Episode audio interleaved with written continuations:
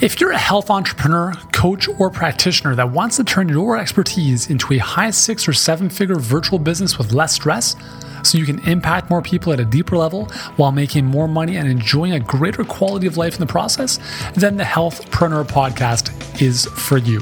I'm your host, Yuri Elkaim. I'm a former pro athlete, leading health expert, New York Times bestselling author, and the founder of Healthpreneur, where I help experts just like you create and fill high end virtual coaching programs that create dream come true results for your clients. Now, for a free and in depth training on how to do just that without manual prospecting, one on one coaching, or having to spend years building your online following, head on over to healthpreneurgroup.com forward slash training and jump on to our seven figure health business blueprint training today. And now, let's get to today's episode. In today's episode, I'm going to tell you about why comparison will kill your business. Stick with me, don't go anywhere.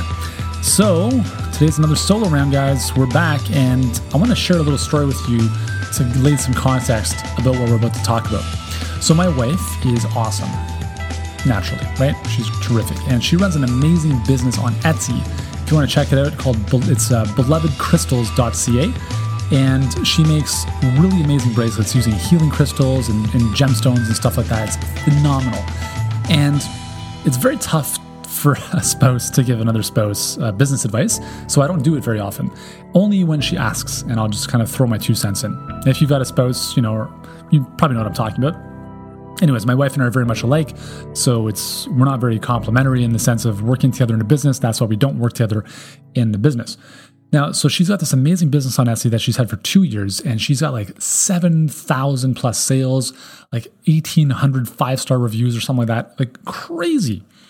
And I was like, one of the things that I've always been on top of her, not on top of her about with respect to this, but the things that I've, hinted at her is that I said, listen, babe, you put in so much love and care into creating these bracelets. And why are you comparing your prices, what you do, to other bracelet companies on Etsy or elsewhere? And it's not just her, it's what everyone does. And this is a problem. This is a problem. Because when you compare yourself to anyone else, you automatically become a commodity, assuming that you implement what you're looking at. Now, there's a slight, let me just, there's a, there's a distinction here, okay? So there is the, the, I mean, there's the look at what other people are doing just to kind of know, right? And maybe to look at, okay, what's working here, what isn't. But then the flip side, the other side of the train track, which is not as healthy, is oh man, they're selling these bracelets for $35. My bracelets need to be $35 as well. If you play that game, and this is something that I have seen in a very big way, especially when it comes to information products, everyone's selling their thing for, oh, let me guess, is it $7 or is it 15? It's all the same. Or online training, let me guess, you're selling your online training packages for what is it, $197 a month? So is everyone else. And everyone is using the same technology, they're using the same platforms, and everyone is the same. That's a problem. You will suffer if you continue to do that, if you are doing that. Now, on the flip side, there's very little room at the top of the mountain. Let's use the analogy here. Okay. So let's say we're climbing Mount Everest at base camp or you know at ground zero whatever the base elevation is there's a lot of people right there's a lot of people who are like yeah let's do this you know they got the sherpas and the tents and the, the camps and everything ready to go and let's just say there's a thousand people that are ready to scale the mountain so all thousand people they're looking at each other like yeah we can do this we're all the same they get up to base camp one which is let's just, just i don't even know what the elevation is but let's just call it 10000 feet and now some people are starting to feel the effects of altitude sickness, and some people don't have the the, the level of fitness or aerobic capacity to continue on going. So let's say half the people drop off. And now half the people, 500 people are left, and they're going to make their way up to base camp two. And all of a sudden, when they hit base camp two at 18,000 feet, let's say, now we're starting to approach some pretty high altitudes where people are really starting to feel it. We got some people having bleeding noses and not feeling good. We got some people that are throwing up and have constant headaches and we've got half the tribe, half the camp, half the crew that is dropping off. So we only have 250 people left.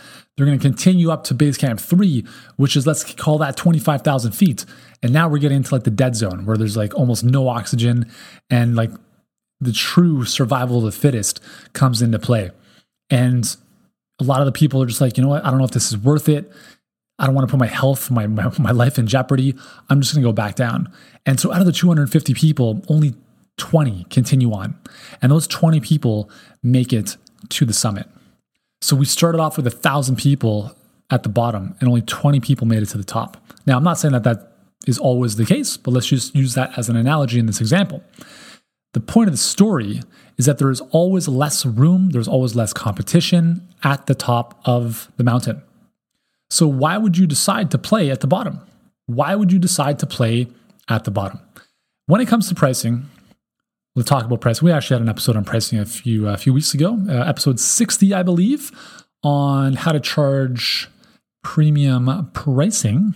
Um, no, sorry, it wasn't uh, episode 60. It was episode 72, how to charge premium pricing prices even if you're not a guru. The thing about pricing is this you either become the cheapest or the most expensive.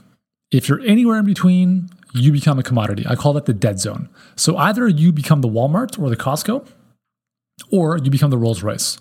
Seriously. And I don't recommend becoming the Walmart because when you price things very inexpensively, you need a massive amount of volume to make that make sense for you. And in order to have a massive amount of volume with very small margins, you have to become maniacal about data and tracking, and you have no wiggle room. That's not a lot of fun to operate in. That's where that's where most people online are when they're selling ten dollar ebooks and they're trying to upsell you, and then they're trying to increase their average cart value from like nineteen dollars to twenty one just so they can take those two dollars of profit and, and hopefully build something out of that. And that's fine. I mean, that's that's where I lived for way too long. But the better option, I believe, is to just focus on the flip side, which is go high, go premium, charge more, offer a better service, produce a better result for your clients. And do not compare yourself to what other people are doing because that is going to limit your creativity. It's going to limit what you think is possible because you're going to. Here's the thing is that, especially when it comes to pricing or anything new, the biggest objection we have is, well, I don't know if this will work for me because I want to see it before I believe it. And that is the exact wrong approach to take with anything in life. Because if you're asking yourself, well, I need to see the proof before I believe this can work, well, guess what? That's never going to happen. You're not going to see anything you want to see because what we do as entrepreneurs is we take things that don't exist and we bring them into physical form. We take an idea and we create something out of that into a product, a service, a program. That is the genius that we have as entrepreneurs. It's amazing. So, in those cases, you have to believe that you have this magic and we're turning that magic into something tangible. But if we're always looking for where's the proof before believing it, then naturally we're going to compare ourselves to what other people are doing. It's the same thing that happened with Roger Bannister, who was the first person to break the four minute mile. Before that, no one thought it was possible because it hadn't been done. And all of a sudden, here's a guy, Roger Bannister, who said, you know what? This has never been done. There's no proof of this ever being done in the history of man. But I believe that I can do this. And he did. And when he did, within the next 12 months, I believe it was 13 other people broke the four minute mile. And it's really up to you whether you want to be the innovator, the person who says, I believe that I can do something, I believe I can do something special here, or I'm going to wait until someone else does it and then I'm just going to follow their footsteps and just kind of become a bit of a follower instead of a leader. So, really think about yourself. Like, there's really two reasons that we doubt anything in life. Number one is we doubt ourselves or we doubt or we don't have faith in the process, whether it's a business model or a specific process. We don't believe that will work, or we don't believe we can make it work. And so you have to go to work. You have to go to town. You have to work on yourself and build that belief. You have to build that delusional optimism, as I call it. And you have to take, as an entrepreneur, you have to take risk, calculated risk. But the risk comes from believing in yourself. Do you think that Elon Musk believes in himself? Maybe a little bit. If it weren't for people like Steve Jobs, Elon Musk, Richard Branson, and, and, and thousands of other amazing entrepreneurs and business owners around the world, we probably wouldn't be having this conversation. I probably would not be able to talk into this microphone because someone didn't think it was possible. So I want to really challenge you to go within, introspect instead of compare. You have to know deep inside that what it is you're doing is going to be, or what you're thinking of doing is going to be right for you. It doesn't matter if other people have succeeded or not with it. All that matters is you know you can make this happen. Let me give you a perfect example. So, we've got an amazing workshop called the Health Business Accelerator. And the only way we invite people to join us is by an application, or they go through our perfect client pipeline, at which points we jump on the phone with them. And whenever, I'm not going to say in 100% of cases, but one of the, the bigger objections is, well, like, how do I, what's the success rate of this? Like, how do I know this is going to work for me? That's the wrong question to be asking because what that says is that you don't believe in yourself you don't believe in yourself because what we've done is we've laid out hey, here's the game plan. This works. We've stated the case, we've shown the proof. And if you don't feel that this is going to work, that's on you. That's not on us. We've seen this work in our business. We've helped countless clients with the same process. This works. So understand that self doubt kills business, and self doubt comes partly from not believing in how good your thing is and how amazing you are to really transform someone's life. But self doubt also comes from comparison. I think it was Theodore Roosevelt who said, Comparison is a thief of joy. There's another great quote. I, I don't know who said this one, but don't compare your beginning to someone else's middle. You have no clue what someone else's business really looks like. So when you're comparing yourself to people on Instagram who have like 400,000 subscribers and you think that's what you want to do or need to do to build your business, I'm going to tell you that is an absolute waste of time. And it's not that all of them are, are, are not doing well. I mean, obviously some of them are doing very well, but I can guarantee you this is the people you think are quote unquote crushing it with their online business are not. And I know a lot of these people very closely. The people that are doing like eight figures in business revenue, but their profit is like 1%. That's not very alluring. That's not the type of business I want to run. I don't know if you want to run that, but that doesn't sound like a lot of fun to me. So be very careful when you're comparing yourself to other people and other businesses because you don't know what the true picture is. Don't even compare yourself to my business. Like it's so it's so interesting you know, maybe compare yourself to Healthpreneur because it's actually done properly. But, you know, my health and fitness business, I have so many people like, oh my God, dude, I, I, love your stuff. I'm like, hold on, you love my stuff. What does that mean? Like, you love the type of business I've built. Why? Because I've put out some good content and some YouTube videos. I appreciate the kind words, but I don't really wish that type of business on you because it's so complex. There are so many moving parts, so many expenses beyond that even makes sense and it's not the type of business I would ever want to run again. And that's why with Healthpreneur, we set things up properly from day one. So please spend more time introspecting than comparing yourself to other people. Going back to my wife's bracelet business, you know, she, a couple days after we had a conversation, we are at dinner having a conversation about her prices. Uh, I think a day or two later, she's like, hey, guess what? I've just like increased my prices. I was I was challenging her to double her prices because they're charging, you know, again, thirty five to forty dollars for a bracelet, and I was giving her countless examples of other bracelets similar that are charging two to three times as much. And I'm and I'm like, they're mass production. They're not putting the love and care that you are putting into your bracelets. And I told her one thing that really stood out for her, and she's she's like, you know, the one thing that really made sense to me was you said I've got seven thousand sales and over 1,700 five star reviews. I was like, yeah, I think that's enough proof you need to increase your prices, right? so, so you have to believe in yourself. You have to like, or as Old Spice would say, believe in yourself. Please don't compare yourself to other businesses. Please don't compare yourself to other people because you are unique.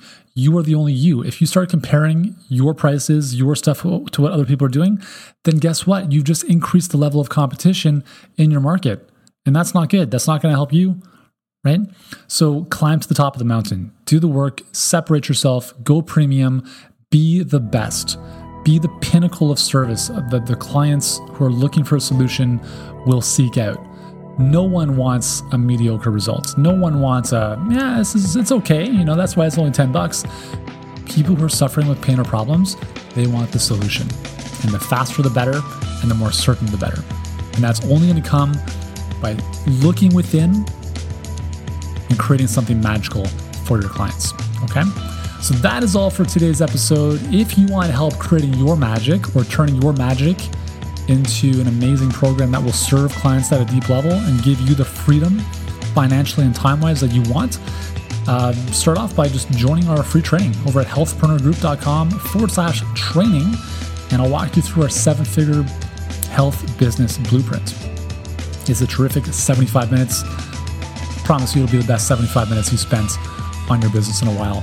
And until the next episode, we're actually speaking with a good buddy, Adam Lloyd, who's a terrific trainer uh, not too far outside Toronto. And we're actually talking about how to rise to the top in a super competitive marketplace. So it's actually good timing after this solo round to be having that interview.